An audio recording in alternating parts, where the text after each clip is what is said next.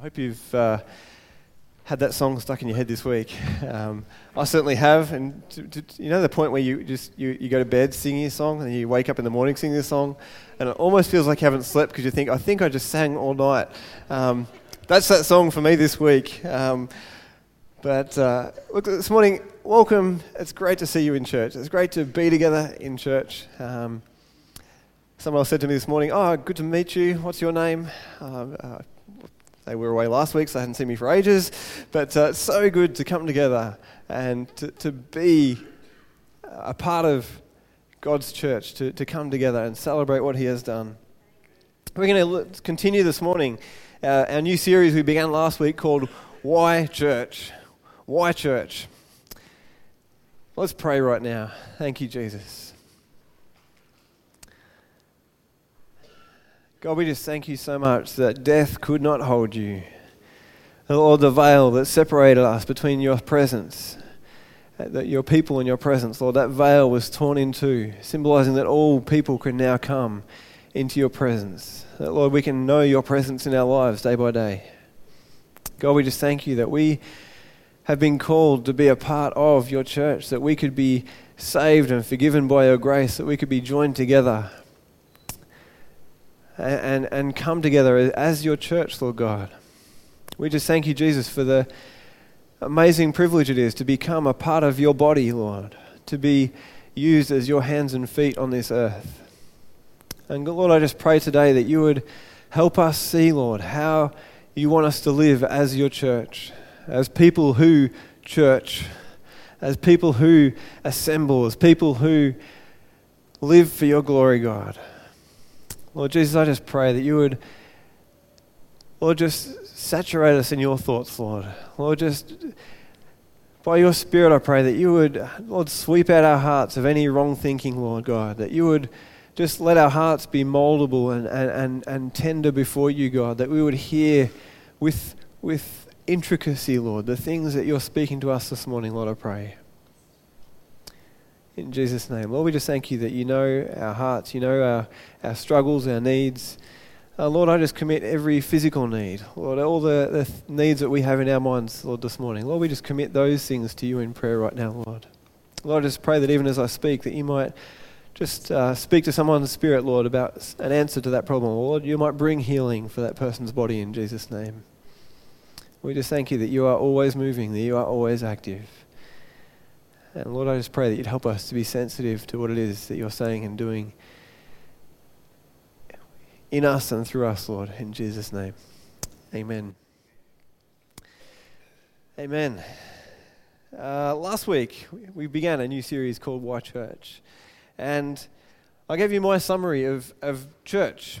The church is the body of Christ made up of sinful people who now know that Jesus' sacrifice made us righteous who now live to honor God, serving one another and seeking to be more like Jesus and share his love with the world by the power of the Holy Spirit. We talked about what the biblical church looks like. Uh, Jesus said in Matthew 16 that I will build my church. We looked at Acts chapter 2 and Ephesians 4 very briefly about the body, the bride, the family, the temple, the army. We talked about from Acts 2 that they committed themselves to the word, to one another, to worship, and to prayer. I almost felt like spelling one with a W. It just would have worked W's better.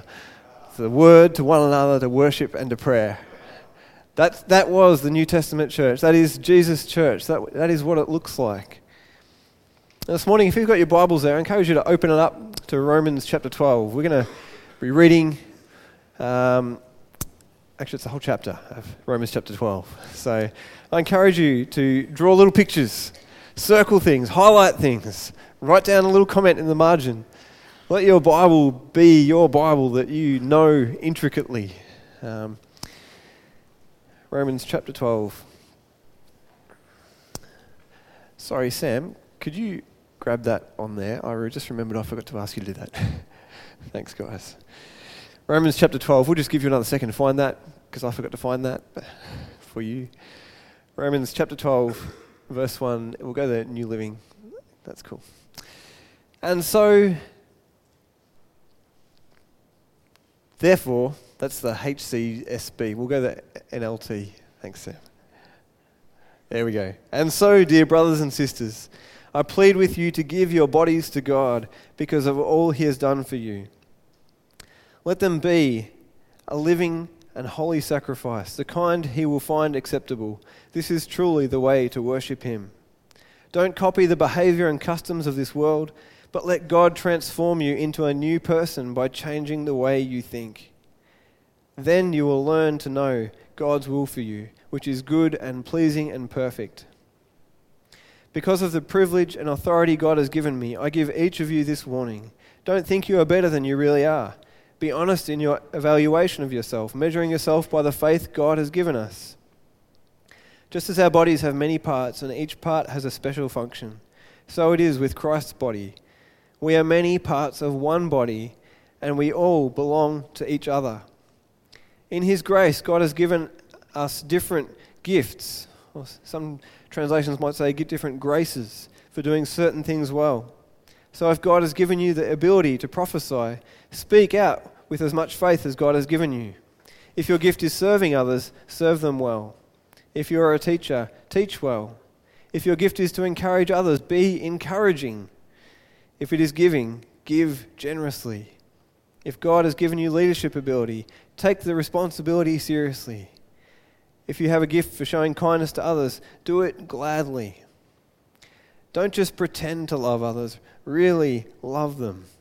Hate what is wrong, hold tightly to what is good.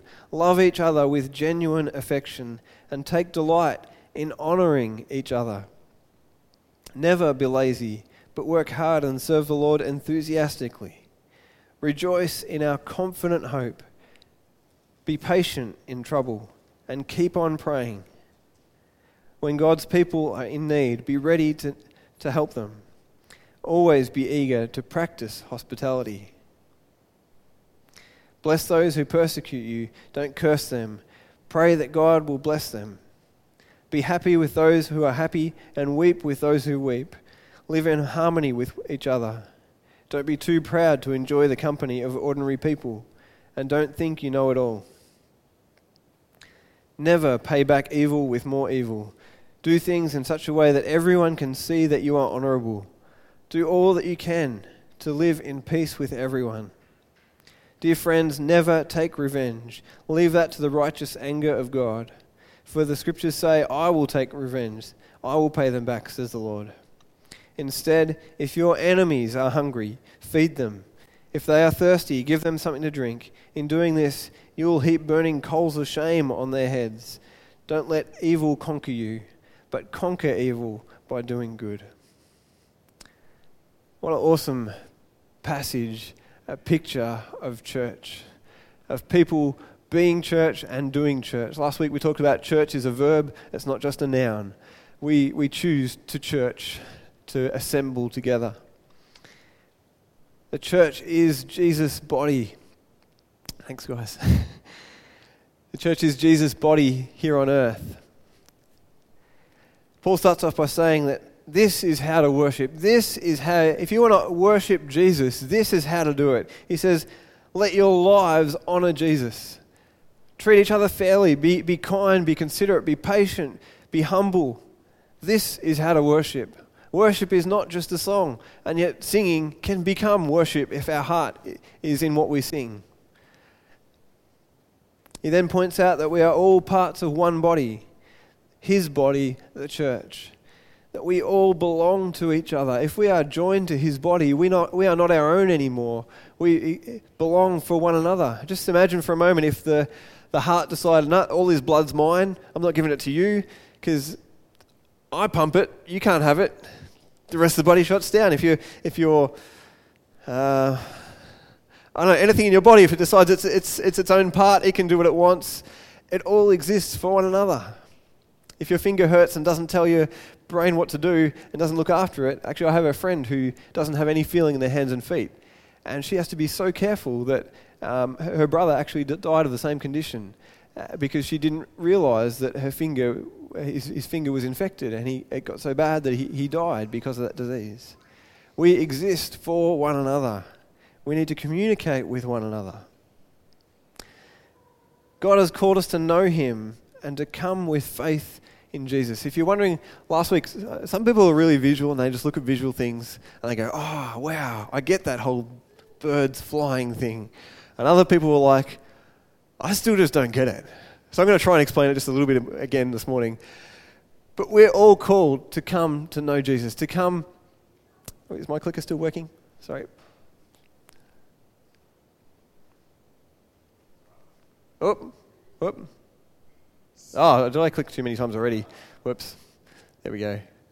We're all called to come to know Jesus. We're all sinners when we come to Jesus. We're all. Uh, the Bible says that our, our good works are like dirty rags. And as we come to the cross, we are all sinners. But by Jesus' death on the cross, we are washed clean by his blood. We, we, when, we, when we realize that Jesus' sacrifice on the cross was the punishment for our sin, we're washed clean we, we're made holy and righteous in His sight. And then we're set free, let loose as His people on this earth to fly out to, to be the messengers of the good news about Jesus. That's what these birds are doing. They're going out, they've found Jesus, they've been washed clean, and they're going out to tell each other, to tell others about who He is. That more people might come in, that they might go out and tell other people about the good news about Jesus as a church, we believe in the ministry of all believers. We believe that every one of you has a ministry to, to do on this earth. God has called you, God has appointed you to go and be that person on this earth. That you, through your life, through your gifts, through your talents, through your obedience to Him, that you might be a minister of the gospel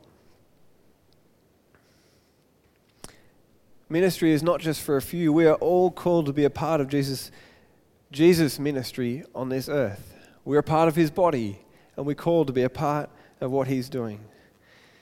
Last time I talked about that God has one plan for the church, uh, for, for the world, and that is the church. There is no plan B to see the, the world come to know Jesus, to, to see the world saved. It is the church, his body, being his hands and feet on this earth. I wonder, can you say this? Can you say, I am God's plan for this world? Can you, can you say that? If, if your neighbor is going to get saved, it's going to be, be through a member of his church. If, if the world is going to find out who Jesus is, it's going to be through his church. And his church is you and I. The church is not something out there, it's you. You are his church. Jesus' plan is that we would be his ministry in all places to all people at all times. That everywhere we go, we would be Jesus' hands and feet. I wanted to read that book, Oh, the Places You'll Go. I didn't have time to find it. I thought I wouldn't have time to read it anyway. But 1 Corinthians chapter 12 verse 18 says, "Our bodies have many parts, and God has put each part just where he wants it." I thought I'd did I put that picture up there? No, I didn't. Sorry. Um, he has placed you where He wants you. He has formed you. He has purposed you. He has allowed things to happen in your life, and He wants to use everything about you, everything that's happened to you. He wants to use it all for His glory and to help people come to know Him. I totally believe it. Uh, I had questions. We might not have answers sometimes about God, why did you let this happen to me? Why did you let this happen? Why did that happen in my life? But God wants to cause all things to work together that we might know him, that others might know him, that we might put our faith and trust in him. Our mission at CFC, our, our mission as a church is to live and communicate the power of the gospel of our Lord Jesus Christ. That's why we exist. We want to live it. We want to know his grace day by day. We want to live in relationship with him. And we want to communicate it through our lives and through the words that we say. Is that right? Fantastic. I hope so. I hope you're a part of that. Because if it's not your vision, it's not our church vision. If, if, if it's not your mission, it's not our church's mission. I wonder where and how are you living and communicating the power of the gospel of our Lord Jesus Christ? Where, where are you living it? Where are you communicating it? I thought I'd find some pictures. Maybe it's on the tractor, maybe it's on the four wheel motorbike, maybe it's in school, maybe it's in the hospital, maybe it's down the street, maybe it's at work. Where has God placed you to live and communicate the power of the gospel? That is God's plan for you. That is God's plan for His church that we be Jesus in our city, that people might know the hope that we have in Him. You know, uh, every month I put something in the newsletter and I sort of hope people read it. And sometimes I think, that was okay. Read this once. I think it's really good. I don't say that very often. But I encourage you to read that. It's a good reminder of what I'm saying now. In verse 9, Paul continues. He says, Don't just pretend to love others, really love them. Just don't read it now. I can see a few people finding the newsletter. Hate what is wrong, hold tightly to what is good. Love each other with genuine affection and take delight in honouring each other. I think if Paul bothers to say this, he knows it's a challenge. It's not just if we have challenges with each other. He says, when you have challenges with each other, keep loving each other. He, he, he says, um, I didn't write them down. Uh, he talks about being, about being patient. He talks about uh, how to treat those who are against you. He, he says to, to love your enemies, to care for them. He says this is what it should be like among you. You, you are Jesus' church, you are his body. This is what it should be like among you. In other words, it's a challenge, but it's worth it because there is no other no other movement like the church. There is no other thing like Jesus' church. When people get annoying, we're called to love them. When, when we get frustrated with one another, we're called to stay in unity, forgive one another, to, to, to speak kind words over someone who's speaking harsh words to us. Jesus said in John 13, verse 34 to 35, Love each other just as I have loved you. Jesus has loved us pretty significantly, hasn't he? You should love each other. Your love for one another will prove to the world that you are my disciples. When I read that Acts chapter 2 passage that talks about when the apostles devoted themselves to uh, the, the, the preaching the word and to fellowship, and it says the Lord added to their number daily those who were being saved. I think people just saw the love between those people and said, What is going on there? Why are they caring for each other? Those, those people have nothing in common, and yet they're coming together and getting along and having a blast, and they're going out of there looking happy and like their lives have been changed. What is going on? I think God draws people when we be church.